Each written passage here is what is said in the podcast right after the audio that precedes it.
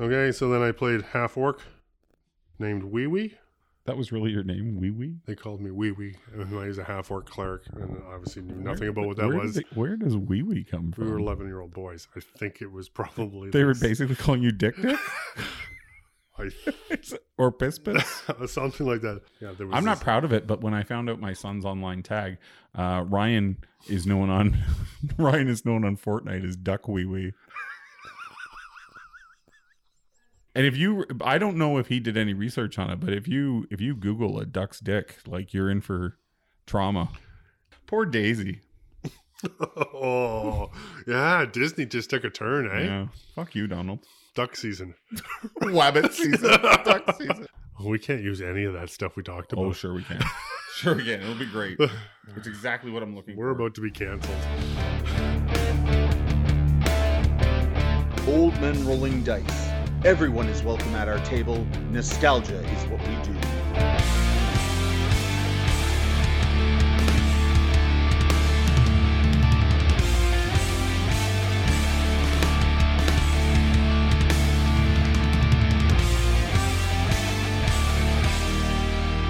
Okay, Jeremy, give me the year. Uh, 1984. Does that make you feel old? No, because I'm older than that. What was your year?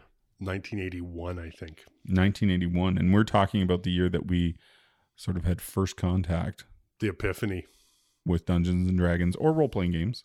Uh, this is Geek on the Borderlands, and we're going to talk to people about sort of how they got into their game, what's their origin story on these shows. And Jason and I are going to, you know, just warm things up by talking about our own origin story. When we go on other people's podcasts or we talk with, you know, friends, this is a pretty common question. I think so too. I think because we're talking to a lot of people who are newer to the game, they're really interested to see sort of the evolution of how introductions have changed over the years. Yeah. Um, because the, the the introduction now is very different than it was 40 years ago. Sure, sure. And so many more games that people can be introduced through. It doesn't have to be Dungeons and Dragons. For you and I- for your story and my story, it happens to be Dungeons and Dragons. But let's uh let's prime the proverbial pump here. Absolutely. uh let's take it from suck to blow. Where is Jason in a mindset of fantasy prior to being introduced to Dungeons and Dragons? Okay, not unlike a lot of people, and I'm sure yourself, all the sort of uh, fantasy and sci-fi movies of the 70s, the, Mhm. you're getting things like uh, Planet of the Apes and a lot of Godzilla, some King Kong.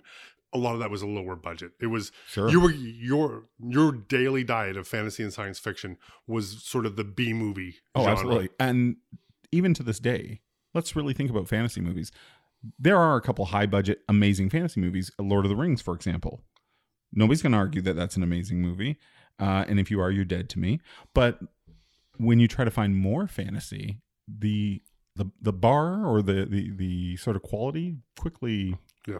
quickly degrades, right? It- that curve drops real fast. Yeah. Yeah, and in some cases it's fun. Like we've we've talked about Hawk Hawk the Slayer many times. Oh my lord. Uh, that movie, very B grade, still enjoyable. Krull, we talked about the movie Krull. Uh, I think they were going for A quality, but I think it only ever got to B. So I get it. I think looking back, the you know, um, all the Ray Harryhausen, Jason and the Argonauts, um, you know, Clash of the Titans, but really the defining moment for me would be something that was more sci fantasy, and that would be 1977 Star Wars. Oh.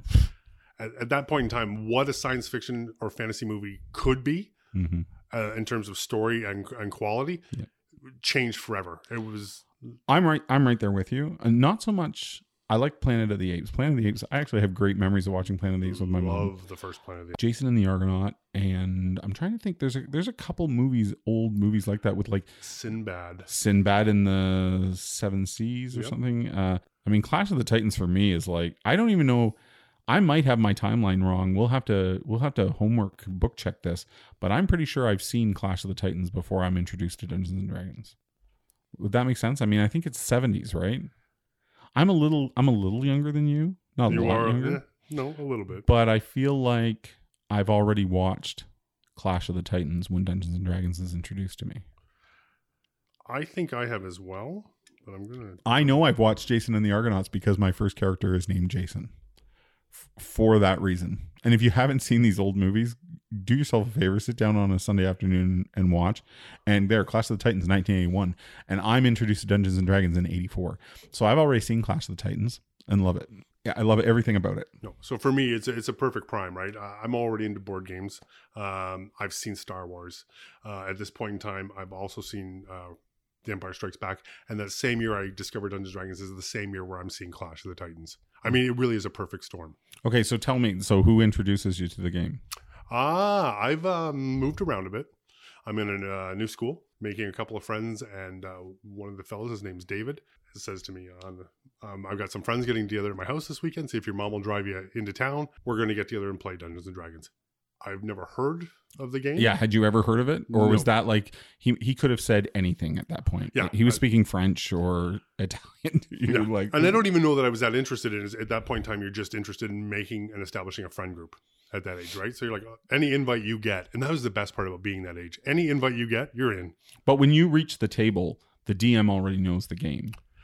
I'm already jumping into an existing campaign. I guess what we wouldn't have thought of it as a campaign back then. I don't think we used that phrase, but I was Yeah. jumping into an established game. So so mine is different in that regard. Like um, my friend and I are just having a boring summer. Uh, school is out, and we're young enough, like we're ten. So his mother has this woman. I call her a woman. she was probably a teenager. To paint you a picture of who this girl is, she introduces Stuart to Alice Cooper, and then one day when Stuart and I are bored, she says, why don't you guys try Dungeons and Dragons?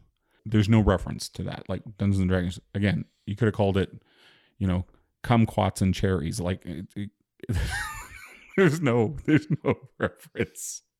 So we go to the, we go to the uh, local library, and lo and behold, they have copies of Dungeons and Dragons to borrow. It's the Moldvay Red Book, not the box, just the book. Anyways, this girl takes us to the library and she gives us the book, and we quickly realize like this is not something you can just pick up. It's not like a board game you can just pick up and play. So Stuart and I, you know, nod goodbye. He has the book at his house, and I go home, and I I don't think any more of Dungeons and Dragons. And then he calls the next day and says he's read the book. Come up. Uh, he he's got one of our other friends, Colin, to come over, and so me, Colin, and Stuart sit down, and I don't know where Stuart got his dice from but he had dice that day. And I remember looking specifically at the D8 and thinking like, what the hell is this? so we I made an elf called Jason, based off of Jason on the Argonauts. I remember I tried to buy as many weapons from the player's handbook as not the player's handbook, but the basic book as I could, and into the dungeon we went. But but so that's my first character, Jason the elf. I love your first character. So I show up in an established game, and there's I'm going to say there's four or five guys already at the table, and like I said, we're 11, maybe 12 years old, and the level of excitement that 11 or 12 year old can have about Dungeons and Dragons is like literally a superpower. It is off the chart. There's a tsunami of information coming. Everybody's talking at once, explaining to you what it is. And you're right. One of the first things you notice is the dice. Anybody who sees those dice for the first time, there's an immediate urge to pick them up and and and hold them. and they at them. weren't fancy not like today like i'm sitting beside a set of dice here they, they're they're sort of red with gold fleck sparkles through it i got your sparkle vomit dice here Hmm. yeah dice with cogs suspend cogwheels suspended in them like this was not what we were looking at No, just blue. They were baby blue. yeah i th- i don't even think they were all the same color The original set I bought wasn't. Uh, No, no, no. no, no, no, The old uh, home set was definitely. yeah and they were clearly made out of plastic and they had crayon mhm. like these were not the attractive dice but they were still fascinating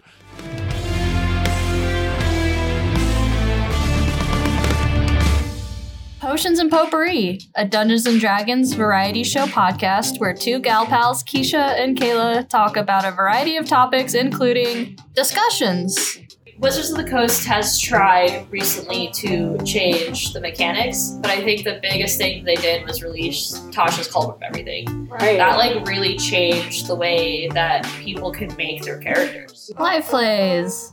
We caught the tracker trying to kill Claude. He already killed some of the household guards. Uh, we did everything we could to try and save him, but uh, the tracker unfortunately got got to him before we could. But we took care of the tracker. No, so is me. Oh, he's gone. He's gone by Joseph. Over. Interviews. Yeah, I'm not gonna force. If you're not having fun with your character after role play, I'm not gonna make you play your character. Yeah. But you have to figure out why is your current character leaving and why is this new character joining. Potions and Potpourri. Find us wherever you get your podcasts.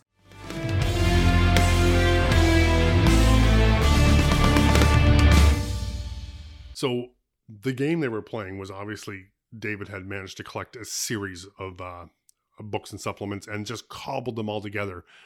At no point in time did we realize there was a differentiation between Dungeons and Dragons and Advanced Dungeons and Dragons.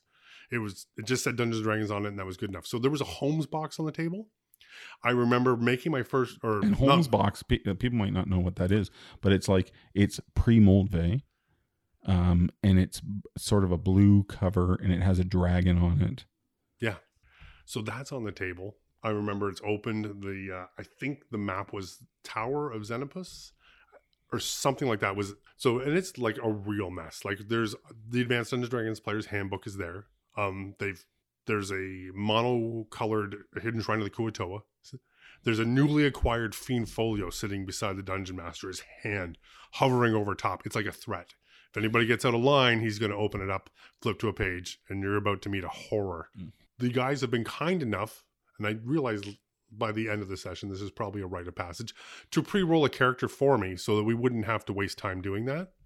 So I show up. And that ritual, like th- that's not how I entered the game, Hmm. but that ritual, as I introduced people to the game, we would pre-roll a character for them.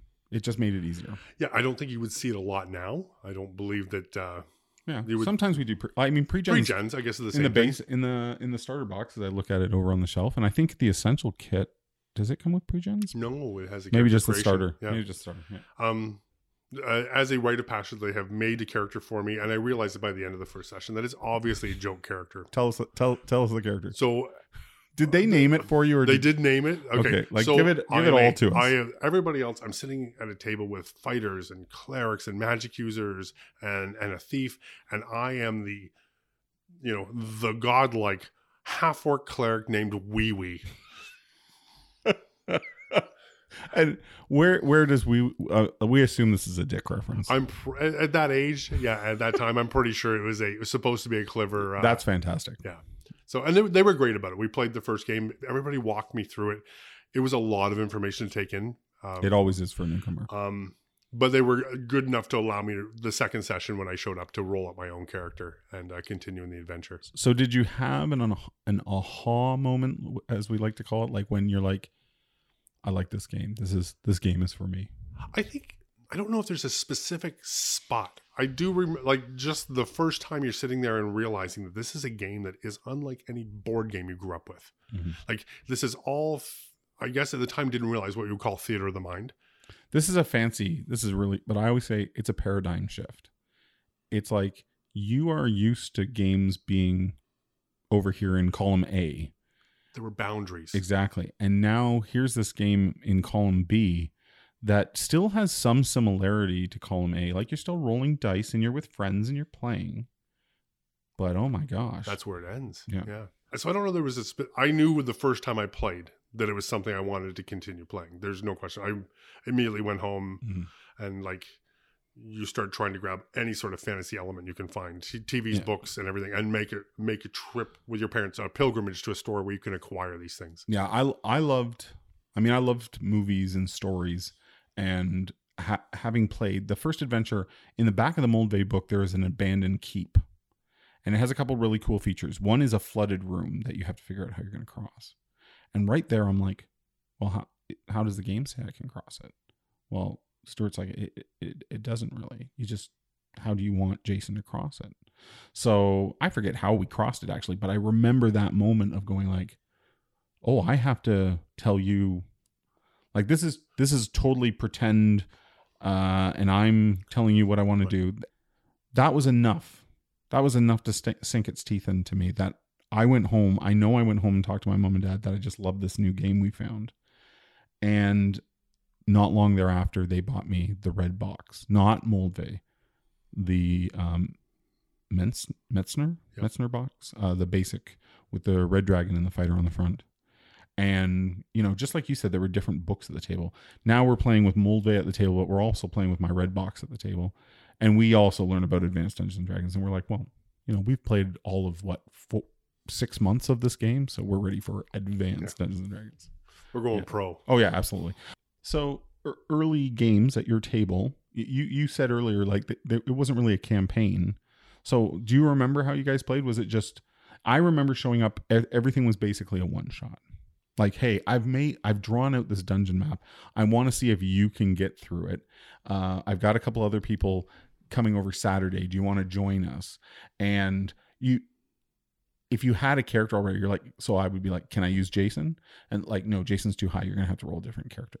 Okay, I'll I'll, I'll make a new character and I'll show up that day. And you just showed up and played, right? There was no overall story or story arc by any means. Everything was very much like you could tell it was somebody who had been leafing through his monster manual and maybe Yeah. watched a horrible movie or a bad TV show that and was weekend. trying to duplicate exactly, Oh my- exactly. That's how I feel too. Yeah, and then they were like, "Oh my! If I use this monster with that that uh, pit scene I uh, saw in the uh, in Land of the Lost on the weekend, Yes. oh, this will work Spe- fantastic." speaking of stuff like that, like there were some certain pitfalls in Dungeons and Dragons that I really thought were gonna obviously going to be real obstacles in my life. Every there was quicksand everywhere. Like I don't know how many times my DM put me in quicksand. Yeah, absolutely. And there, the the dungeons made no sense at all. You would be going down a ten foot wide corridor into a giant room that somehow a dragon just lived in, and he was right next door to a pair of owl bears, and there was a beholder behind a curtain at the back of the room. They weren't great dungeons, and then they were because there was no way to anticipate anything. And once again, at that age, it's that adrenaline rush from the excitement. So we might be going a little long here, but just I, I want to get to this with you. So can you remember a time where the game shifted from just essentially dungeon crawling and kicking down doors and fighting monsters to okay, we're going to do a story and it's going to have multiple chapters. Yes, yeah. For me, um, it would have been I'm going to say about grade eight. hmm um, I hooked up. I moved again, met a new group of friends. We started playing, and it was very much like that for a while. And then first edition, uh, Lankhmar City of Adventure came out, Okay, yeah. and for us that was uh, a series of characters with a in a in a, a reoccurring space with a, a storyline and reoccurring NPCs, and it sort of developed into what people would now refer to as a campaign. But at the time, like I said, we never thought of of the concept of campaigns. It was just an ongoing story. Sure. So uh, this is really funny because the first time that I realized I think my DMs were starting to experiment with it, but I but I hadn't really got it yet. I was still in the mind of I just love kicking down doors and killing monsters. And then I buy I buy two modules, two D&D modules. So there's Ravenloft and the other module is DL1 Dragons of Despair, which those books, Tracy Hickman specifically, the way he wrote those adventures, I suddenly realized that there could be far more story in a game. And it's neat because, yeah, you definitely remember when the stories became relevant, the NPCs, and that's when sort of role playing would start happening occasionally because there would be interactions with reoccurring NPCs, and Yeah. it, it would change from like I just ask him how much for the dagger to "Hello, Brenor, I notice you have a fine blade for sale." That's sort of the We early take that- genesis of that. Don't you think we take that for granted? The reoccurring NPC. It's huge, Yeah. huge. Yeah. And it's something that when you first start in the game, it's just not there. No, you don't even. I think early games we didn't. You didn't even name them, right? It was just the, No. the shop owner and the innkeeper. Yeah, absolutely. Yeah. And then all of a sudden, like this is a this is a character that I interact with on a regular basis. Yeah. That's my trip down memory lane. Yeah, and it's neat. I'm glad we uh, took a few minutes to sort of put this down so that it's here. Do you think you could go back? Could you go back to just kicking down doors and killing monsters, or is it now the game is a storytelling story? It's a I don't get me wrong. I, I, there's times when a good kick down the door and, and kill a monster is fine, but I think I think at this age I'm looking for something a little more in depth from a game than, than that. That, think- that feels very think so video game or board game to me now. yeah. I think so too. I, I mean, I, I enjoy a good dungeon crawl, but so to the, to the to the teenage girl out there, I don't know your name. She had no idea the drug she was giving over to a ten year old. She's your dealer. Oh, she's my dealer. She's my dealer. Whoever you are, thank you.